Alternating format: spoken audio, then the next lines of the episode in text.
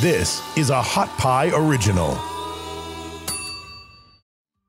If you're on your journey, if you imagine a car, the fear of failure and the fear of judgment are going to be with you in your journey. The question is, is where do you put them in your car? Is There are a lot of people that put them in the front seat and give them the wheel, mm. and the thieves guide their life and take over their life. There's other people that put them in the passenger seat. And then the successful people, and the successful leaders in, in organizations, they throw them in the trunk. You know, they're still in the car, but they're just not, these don't have control, right? They find ways to rise above it.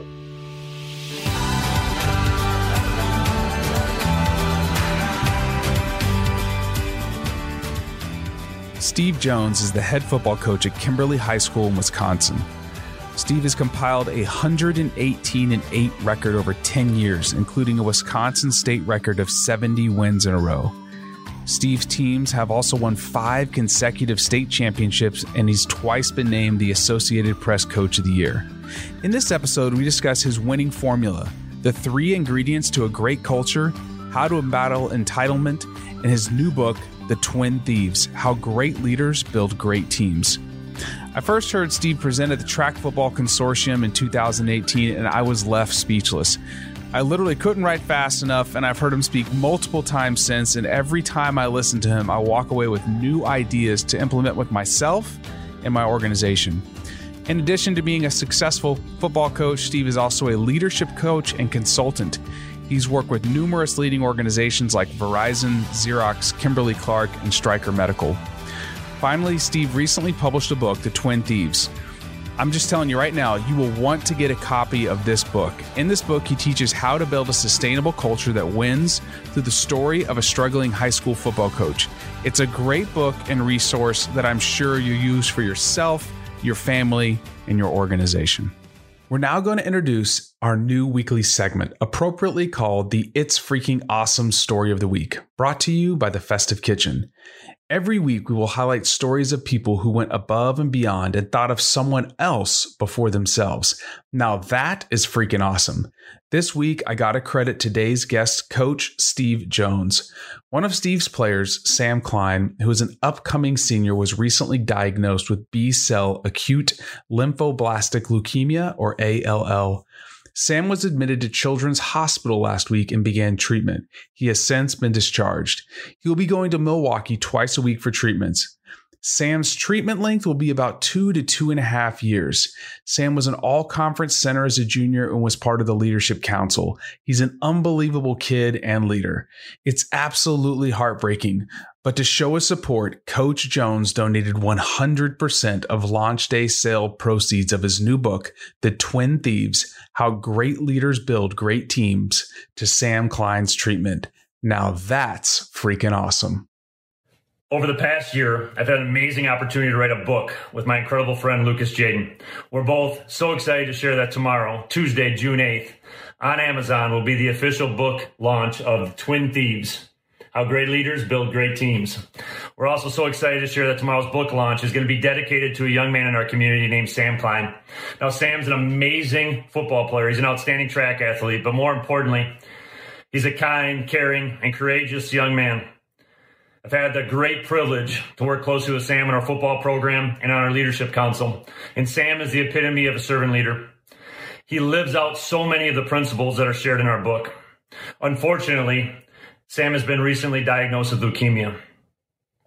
So, what Lucas and I would love to do is take all the proceeds that are earned tomorrow during the book launch and donate them directly to Sam and his family.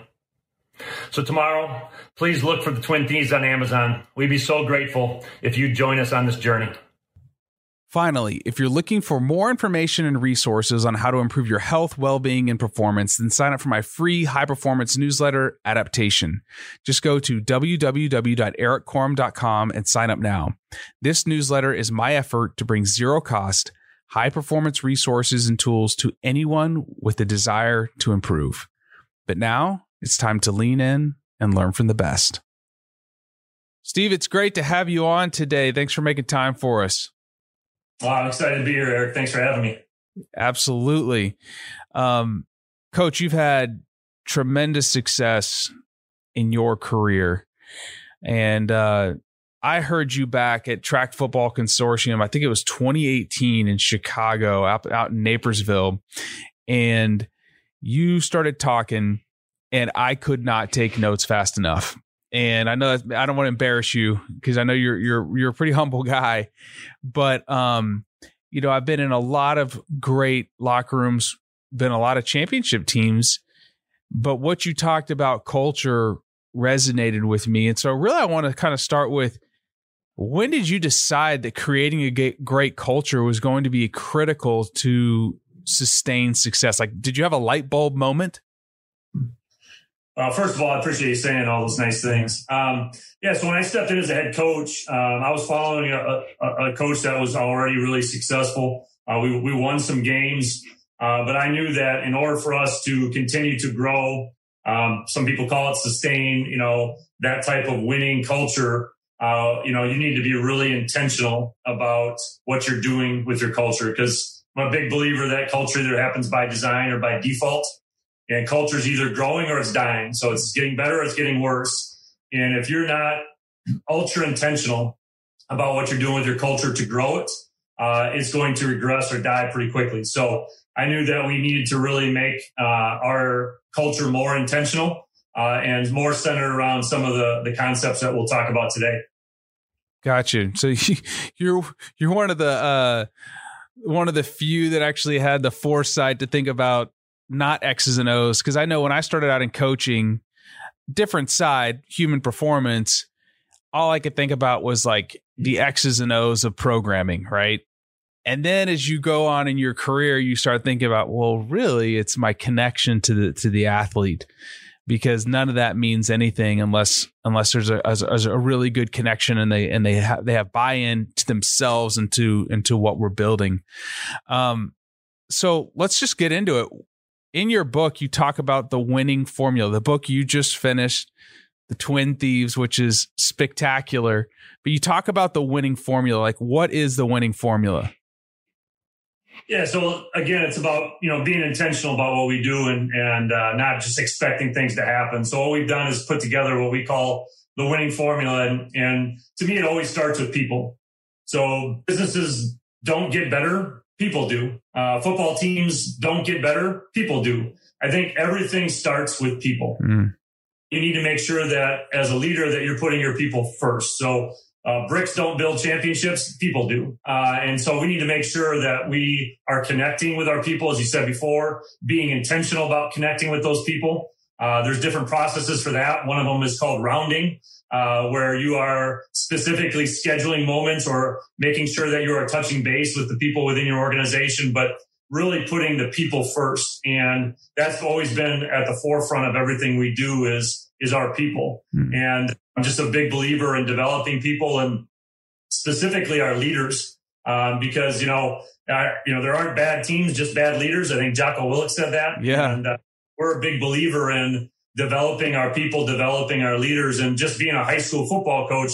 You know, we can't recruit, so it really is about development, uh, not only with the player, but more so as the person and as the leader. Uh, and, and, and, the people in the uniform. And then obviously our coaching staff as well. I'm blessed with an amazing coaching staff. As you know, it, it certainly takes a village in any organization. So um, it's definitely not just me. I'm surrounded by great people. And then I think, you know, people then drive the culture. And I know that culture is a big, um, you know, kind of buzzword right now. Maybe over the last, you know, four, five, six years, it's, it's really been an emphasis. But as you said before, we had the foresight, you know, 12, 13 years ago to really uh, start focusing ourselves on, uh, on our culture and really being intentional about that. Uh, and we can dive a little bit deeper into culture if you want. But then the, the third yeah.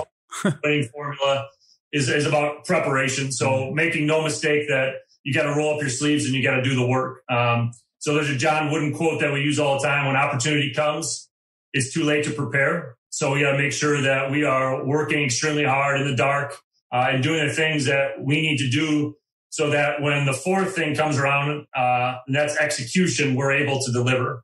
So in any team, in any organization, in any business, everybody's got jobs to do. And uh, the New England Patriots, you know, they, they're known for having one big sign in their facility and it reads, do your job.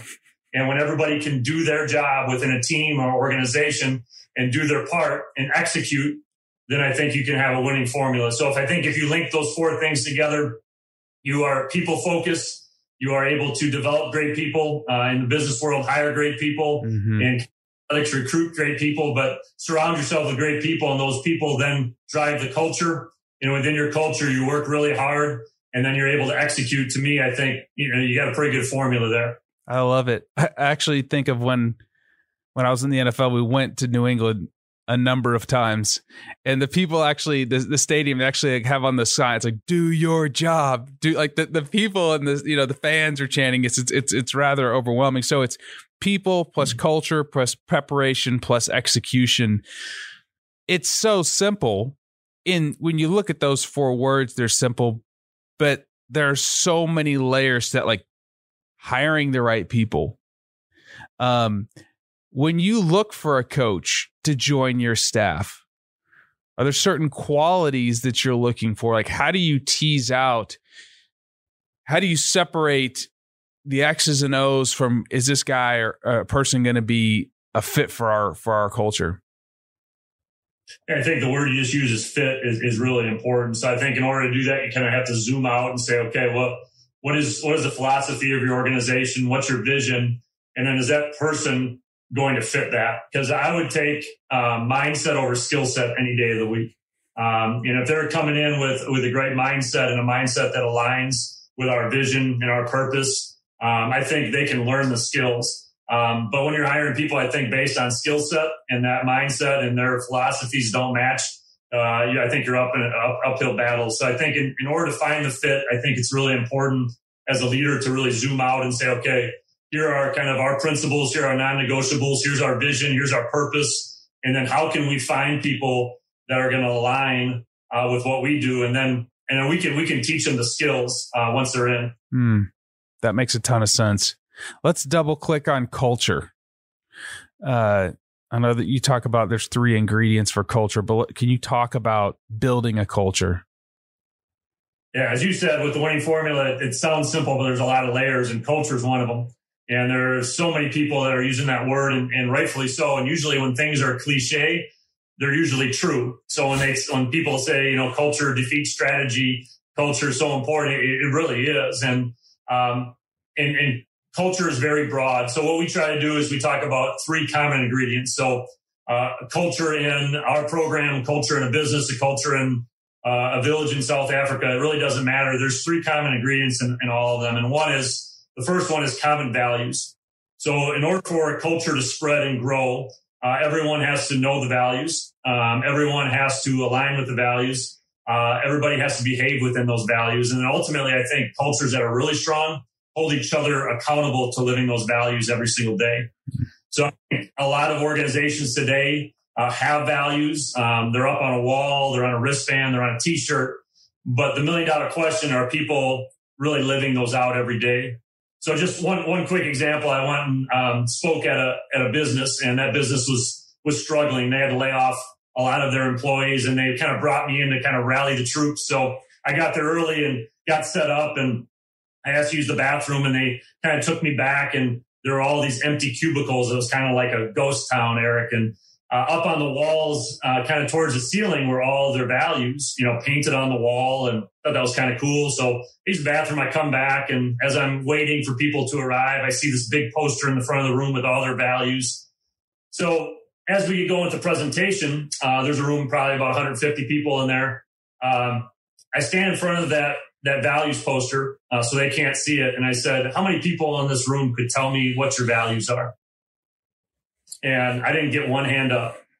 And uh, I kind of looked over to the president and I said, "There's one of your issues." And uh, you know, you could kind of see him squirm a little bit, but that was the truth. And again, having common values and having people know what they are and believe in them and live them out every single day is a huge component of culture. So that's the first one. The second one is common language. And what makes a culture unique is the language you speak.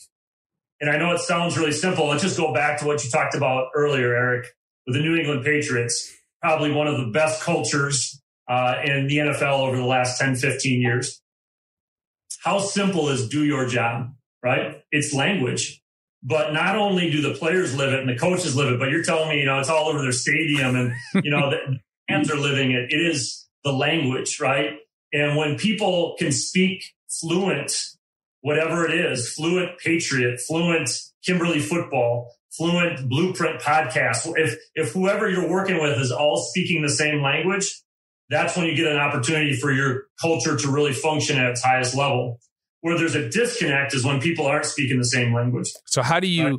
how do you get people to speak that language without cramming it down their throat, especially if you're coming into a new culture or even if you're just building it new, usually it's not like you can't clone yourself. So how do you get people to speak that language? I think the first thing is we can't make assumptions because I think, you know, we've probably all been a part of a new program, Erik, or walking in somewhere new and the veterans all just think that their acronyms and their slang are just, you know, everybody knows them, right? So I think making sure that the leaders in your organization understand that we can't make assumptions when new people enter our culture. And we need to be intentional about making sure that everybody can speak and understand the same language and then making it okay for people to ask questions. Because a lot of times when we sit in meetings and we're new to an organization and people are speaking in slang or acronyms and we're the new person and the culture is not strong and we're worried about the fear of, of judgment, right? We don't raise our hand and say, what does that word mean again? Right? We just nod our head and expect, yeah, everything's fine. And then we don't, we're not connected to the group and we can't contribute to the conversation because we don't know the language. And again, I think the first step is not making assumptions. And, you know, there are some cultures and I know in college football that they have the list of their vocabulary and they expect everybody to study that list. So I think there's different ways to go about it, but I think making sure that the leaders in the organizations never make assumptions about you know, language and understanding that it takes time to develop that language and speak that fluent language. Hmm. Love- the third one are common qualities and customs. So we have common values, common language, and then common qualities and customs. And ultimately that is kind of our common behaviors. And within a culture, you know, we need to make sure that we're in aligned with our behaviors and making sure that we celebrate some of our traditions, right? So there's culture everywhere there's culture in our own families, right? So if you celebrate Christmas, like do you do you open up Christmas presents on Christmas Eve, Christmas morning? We have all of these traditions within our family that our kids love. And as leaders, we if we're trying to create a, a family environment or a close knit environment in our organization, we have to understand that those traditions are important to people and we need to celebrate those. And I think that's also what makes it fun. And you talk about people wanting to be about a, a part of your culture is to make sure that we develop those traditions and we continue to celebrate those traditions and making sure that our behaviors are aligned. What, what's so one I, of the what's one of the traditions or customs? Sorry, what's one of the traditions or customs in Kimberly football that that you guys rally around or celebrate? Yeah, well, one thing we do I think is is kind of neat is um, we, we have something called the Frosh Follower Program. So um, one of our traditions in our program is our leadership council uh, uh, would be our, our leadership team of our kids that uh, really truly want to learn about leadership and, and lead. Uh, we teach them. And so we meet and one of the processes is they get to come up with our shared values. So high school football, we, you talk about high turnover rate. We lose about 35 kids every year to graduation, 35 seniors and we have a new group coming in. So you talk about turnover rate, you talk about having to turn over the page. So we don't have core values that I force down their throats. Instead, I ask our leaders to come up with the values for that team, this new group, because every group is new. And they get to come up with the values. They define them. They present them to the team. So then as the season goes on, freshmen that are living out our values get to come up and be a part of our varsity for one night on a Friday night. So they get to go through our pregame meal and our pregame meetings and be a part of our pregame and they get to go to our postgame meal. And then their job is to go back and teach the freshman team about what our culture is like on the varsity team. So the idea of that is that culture will cycle and then we are shining a light on individuals that are living out our values within our program. Because I think too often we're trying to catch criminals instead of catch champions. oh my goodness. You are so right. I just remember my time in college sport. Like you're always like, you're dealing with those guys that are screwing up. And you said catching criminals, like guys messing up instead of championing the great things they do. And I've actually never heard of a team that their values change year to year. And I think that's a beautiful concept, especially in a program like yours where um, there is a 35% turnover. Um, I could see for a company that would be problematic. Uh, like we have for AIM 7, we have four core values that we live out. But um, that is really unique, and I think that's the an, another great thing about you, and and what I really value about the way you approach things is there is no standard set of rules that every organization has to live by. You're adjusting them based off of your situation and uh, your team. Um, no, I, that that's fantastic. I was actually just thinking to myself when you talk about celebration. I, my company's very young, but one of the things we started doing is is when we teach people how to wire habits. One of the key things about wiring a new habit is you have to create an emotional response. You literally have to celebrate when you take action. So we close out every Friday all hands meeting with celebration.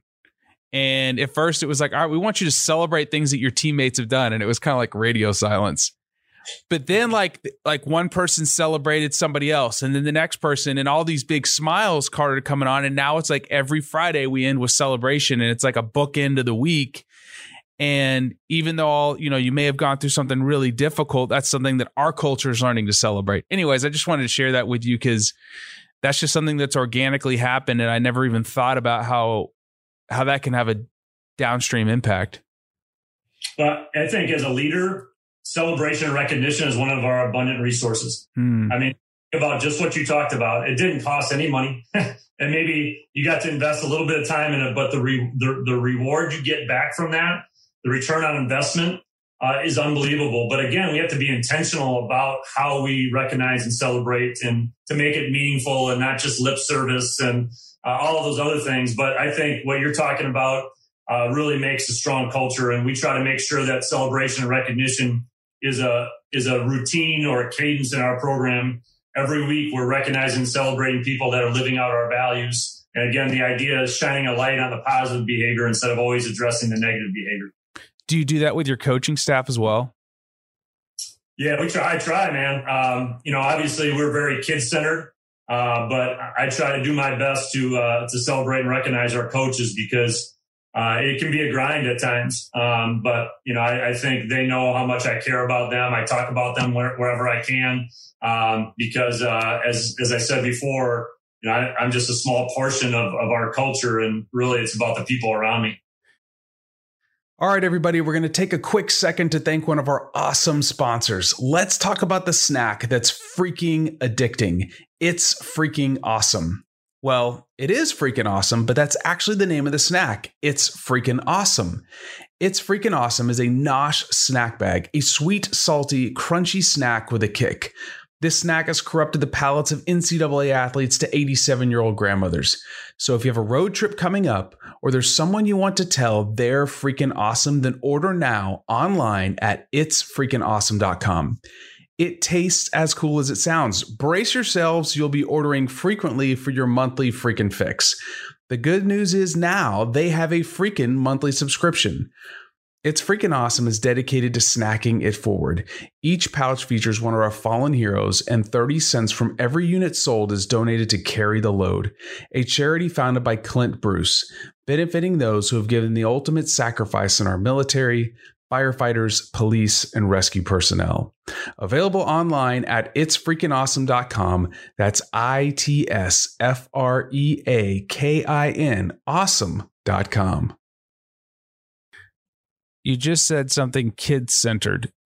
And um, let's talk a little bit about servant leadership. And in your book, there's a beautiful diagram of a pyramid and it's what I would say 90% of organizations uh, or football teams that I went through are set up where the freshmen serve, you know, they're, they're like the, the bottom of the layer and they're having to do all the grunt work for the juniors and seniors. You know, I remember when I was a freshman, like I got pulled into the varsity locker room and had a trash can thrown over my head and got, you know, beat up. I mean, that was just like what it was, right?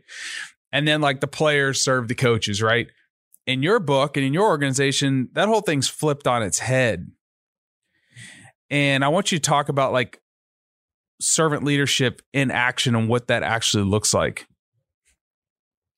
Yeah, so we, we really do flip the paradigm, so to speak. So we teach our leaders uh, in our leadership council, our seniors, um, that you know the highest form of leadership is servant leadership.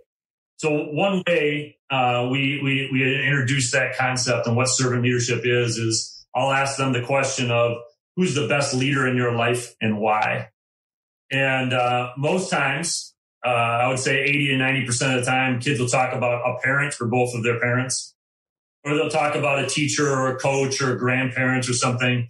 Uh, but the common thread amongst all great leaders is that they are servants. So if you look at Mother Teresa, Gandhi, Martin Luther King, you look at parents, you look at our military who have so much respect for. The common thread amongst all of them is that they're servants. Now, they're not subservient. That's different language. And again, language is really important. Subservient means you're a doormat. You kind of get walked all over. You do everything for everybody. But servant leadership to me is helping people become the best version of themselves without expecting anything in return. Giving people what they need, not always what they want. So if a student or an athlete or an adult, because I've asked that question to thousands of adults, and usually it's the same type of response about 80 to 90% talk about a parent.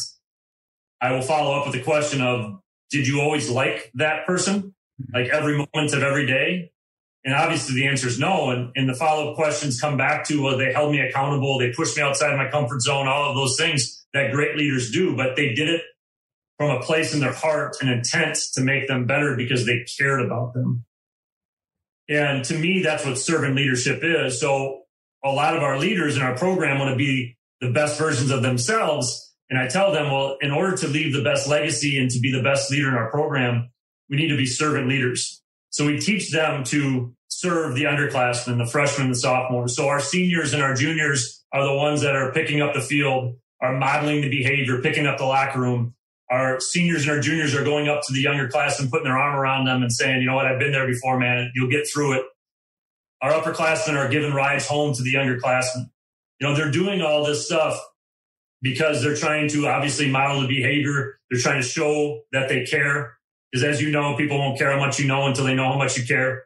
Um, so they're doing all that stuff. And, and the cool part, Erik, is when we talk about culture, is when you can get your top leaders to be servant leaders, it cycles.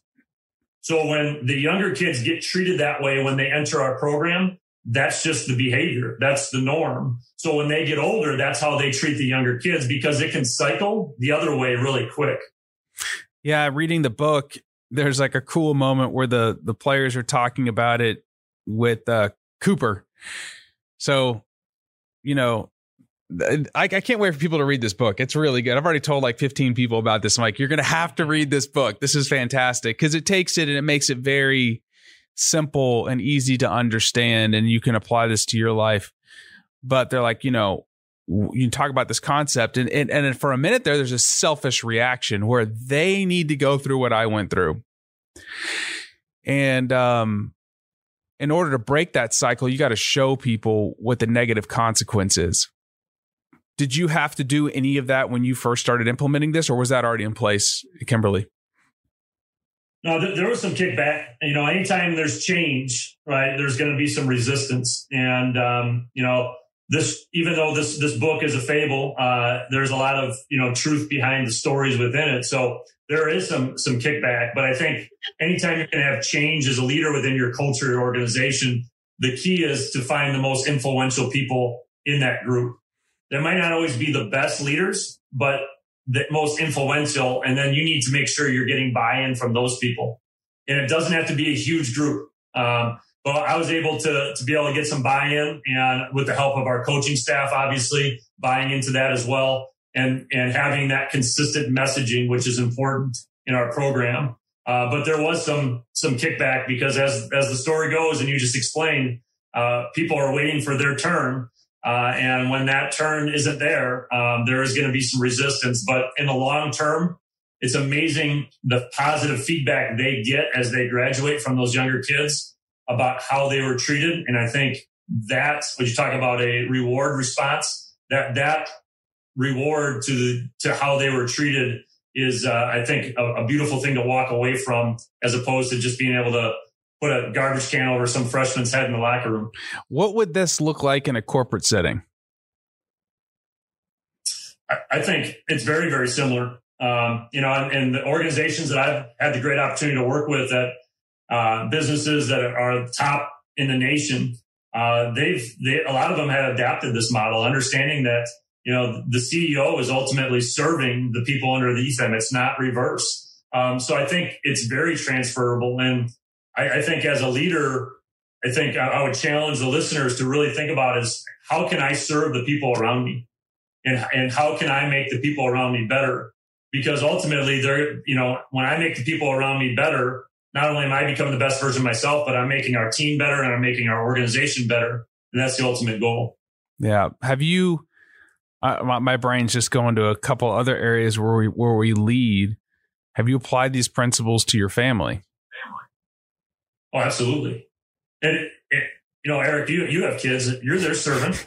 I mean, not subservient, but you're their servant. I mean, you work hard, you, you, you get up early, you take care of them, you, you know, you're doing all of those things. And I think it's, it's a big part of being a parent. I think leadership and parenting are so similar. And I think servant leadership and parenting are, are, are a lot of what we need in, in our society because it, again, it's not soft I'm sure you're not soft on your kids. I'm sure you hold them accountable. I'm sure you have tough conversations with them. I'm sure you push them, but it's all a, from a place in your heart, Erik, because you love them and you care about them. No question. Uh, it, it, it to me is family. I mean, it starts off, if you think about it, your child comes into the world incredibly helpless and you're wiping their hiney, you're feeding them. You know, my wife is tremendous, just like yours is, I'm sure. And they and there's things that mothers can do that that that we can never do, right? um, and but I'm thinking with my children now, I have a nine year old, a five year old, and a one year old boy. Um, you know, I'm just thinking in my head about how I can teach the nine year old to serve the five year old. Mm-hmm. And then how that can how that can trickle down. This is this is stuff that this is stuff that leaves generational impact. Um, let's talk about the Twin Thieves. You know, the title of the book is the Twin Thieves, and and uh, I want you to talk about you know what these Twin Thieves are. Yeah, so the title is the Twin Thieves. The subtitle is how great leaders build great teams, and that's ultimately what the book is about, right? And usually when I talk with a coach after a season, or if I'm talking to a president of a corporation that just got done with with their year, yearly review, uh, a lot of it comes down to the leadership. You know, so if I just take the coaching world, uh, I get done with a season. I'm talking with other coaches. Usually, it comes down to you know, our leaders just weren't great this year. Our seniors, you know, didn't do a great job leading, or uh, we didn't perform our best when our best was needed. And I think the same thing goes for business. And like I said before, I don't, you know, there are no bad teams, just bad leaders. But it just doesn't happen by default. And I think what this book does is really provides a blueprint on how to empower your leaders within your organization to grow your organization. So, like I said before, businesses don't get better, people do. And it's about your leaders and how do you intentionally develop those leaders that end up growing your culture. And when we talk about, you know, 1% better and trust the process and all these other things that people are talking about, what we've done is done some research and said, okay, well, what's inhibiting that? What's inhibiting that continual growth? Um, and what we've come up with is, is the twin thieves, which is the fear of failure and the fear of judgment. So we call them twins because oftentimes they look the same. They get mixed up. So I'll give you an example.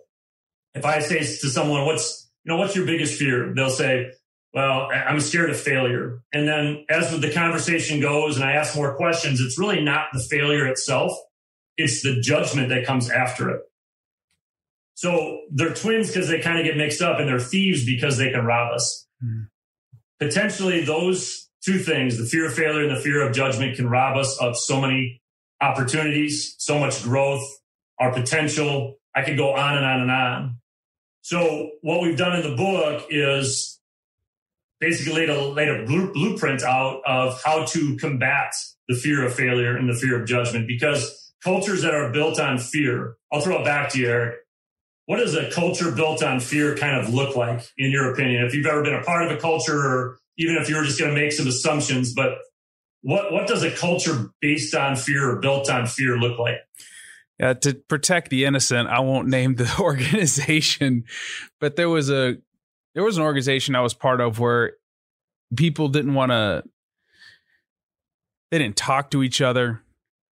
Um there wasn't the ability to communicate freely and openly. The leader of the team um wasn't vulnerable um and was condescending and uh it, it nobody was willing to take a risk and uh, because nobody was willing to take a risk like you're never going to get the most out of people. Nobody's going to stretch themselves and fail. And then if you did it was like you blah blah blah blah blah you know you did this you did this you did this. Even though there was this public like that he would take the heat in front of the the media or whatever and then behind closed doors it's all your fault right? Um though, that'll ruin you. Uh, it cost it had an impact on my health. As a matter of fact, I saw something recently. I was looking back on an interview I did while I was at that place, and although like I looked horrible, like bags under my eyes, I looked terrible. It robs you of your health. It robs you of your mental health, um, and you don't want to take risks, which no team is rewarded without taking risk and calculated risk. You know what I'm saying? Mm-hmm. Uh, sure. You know that fourth and one, and you're like, no, I'm going to bet on this. You know what I'm saying? Because of the situation, the personnel, trust and belief in your players, whatever it is. So yeah, for me, like it robbed me of joy. Like I had a joyless job for those several years, and so did everybody else I know. I appreciate you sharing because yeah. I mean you hit on, and I think you did a great job of summarizing what cultures that are built on fear kind of feel like, what they look like, what they sound like. Um, and you know, you, are going to get all the things that you just described, and you're going to get people that don't want to go all in.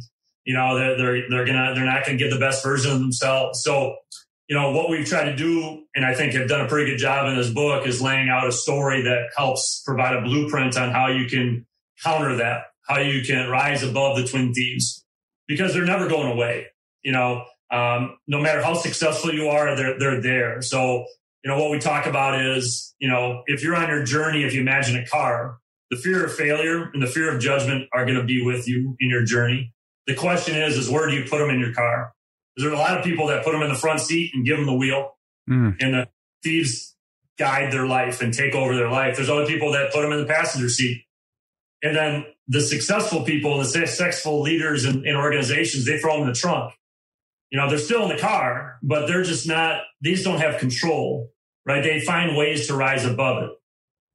So I think one of the greatest counterpunches to fear is love.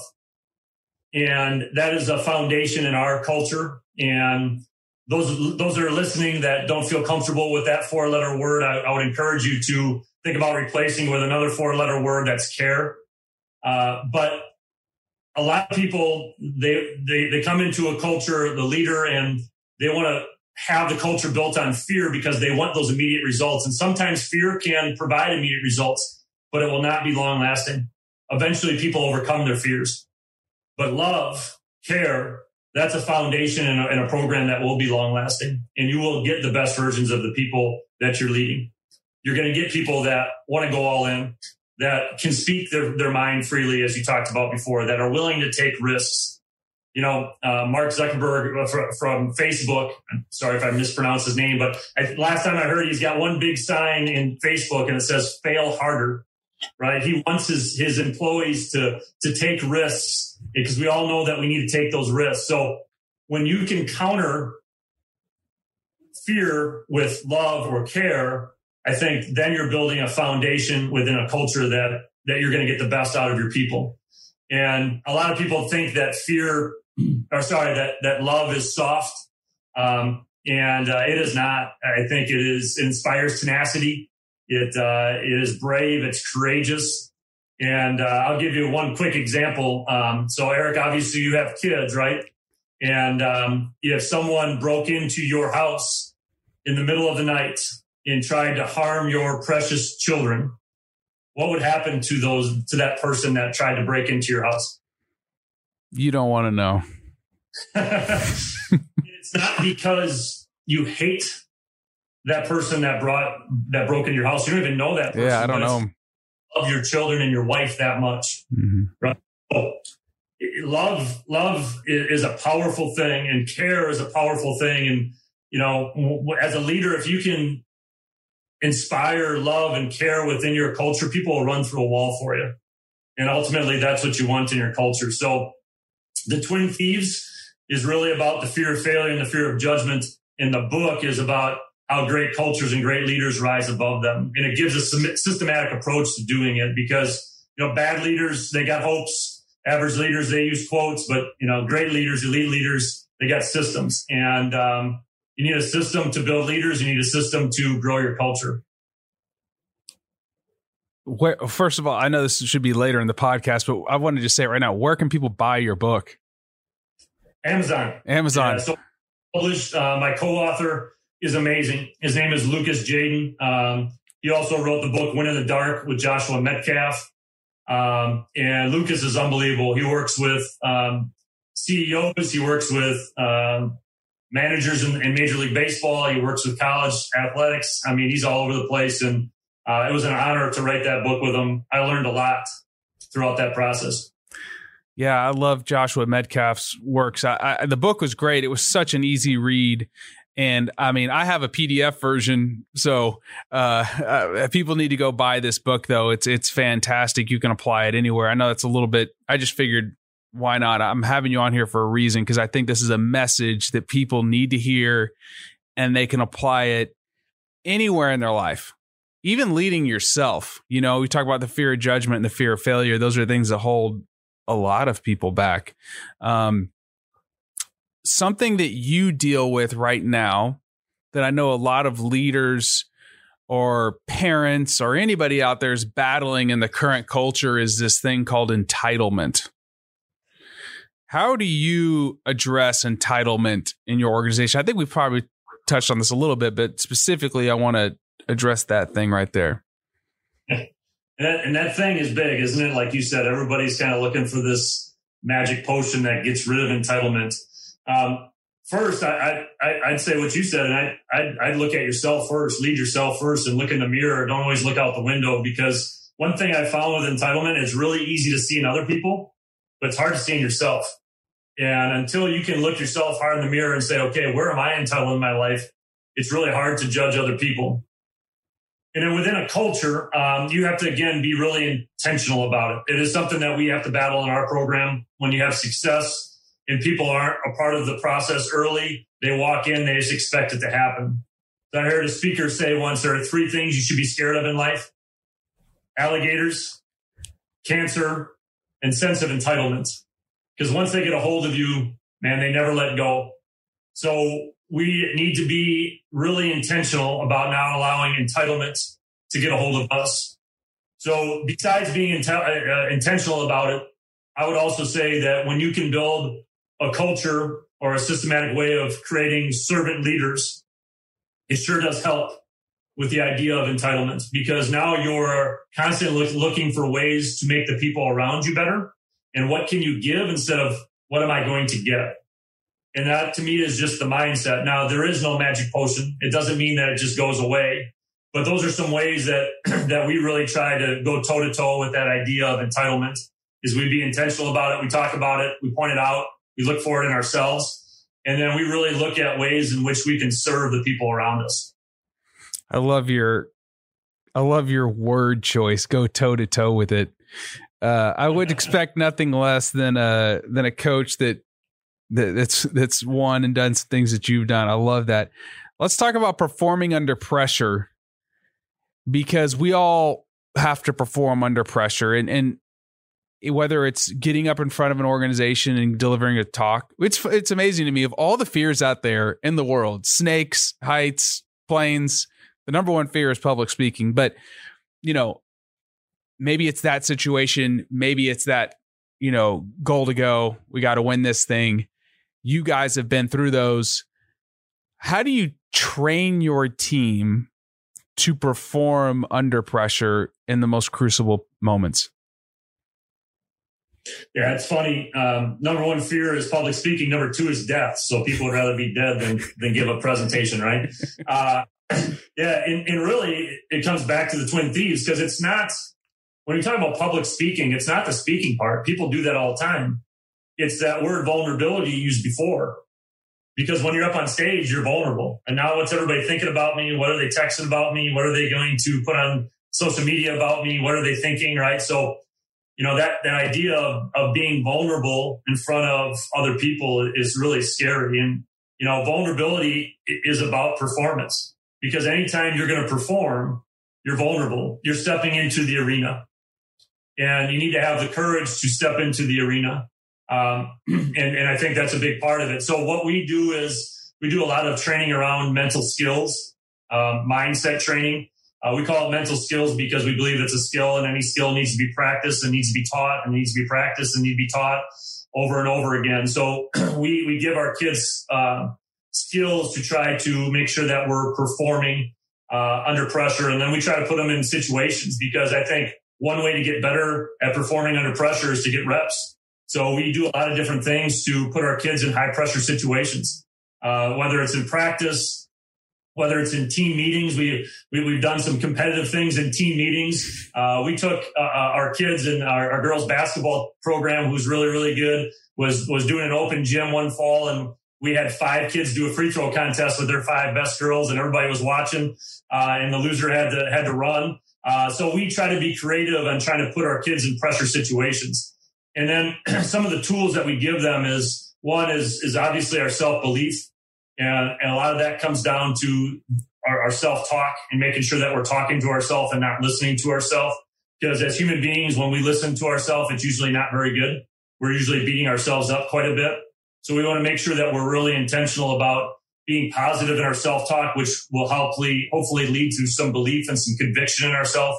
Um, and then, you know, stories are powerful too. So in the book, they talk about the tightrope walker and where we're putting our focus on, right, in high pressure situations. So I'll give you the quick version of the story, but there's a family of tightrope walkers.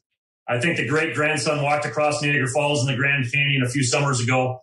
Uh, but his great grandfather did it for a summer, uh, for a living, I'm sorry, for over 25 years. He walked across a tightrope and people would pay money to come see him do it.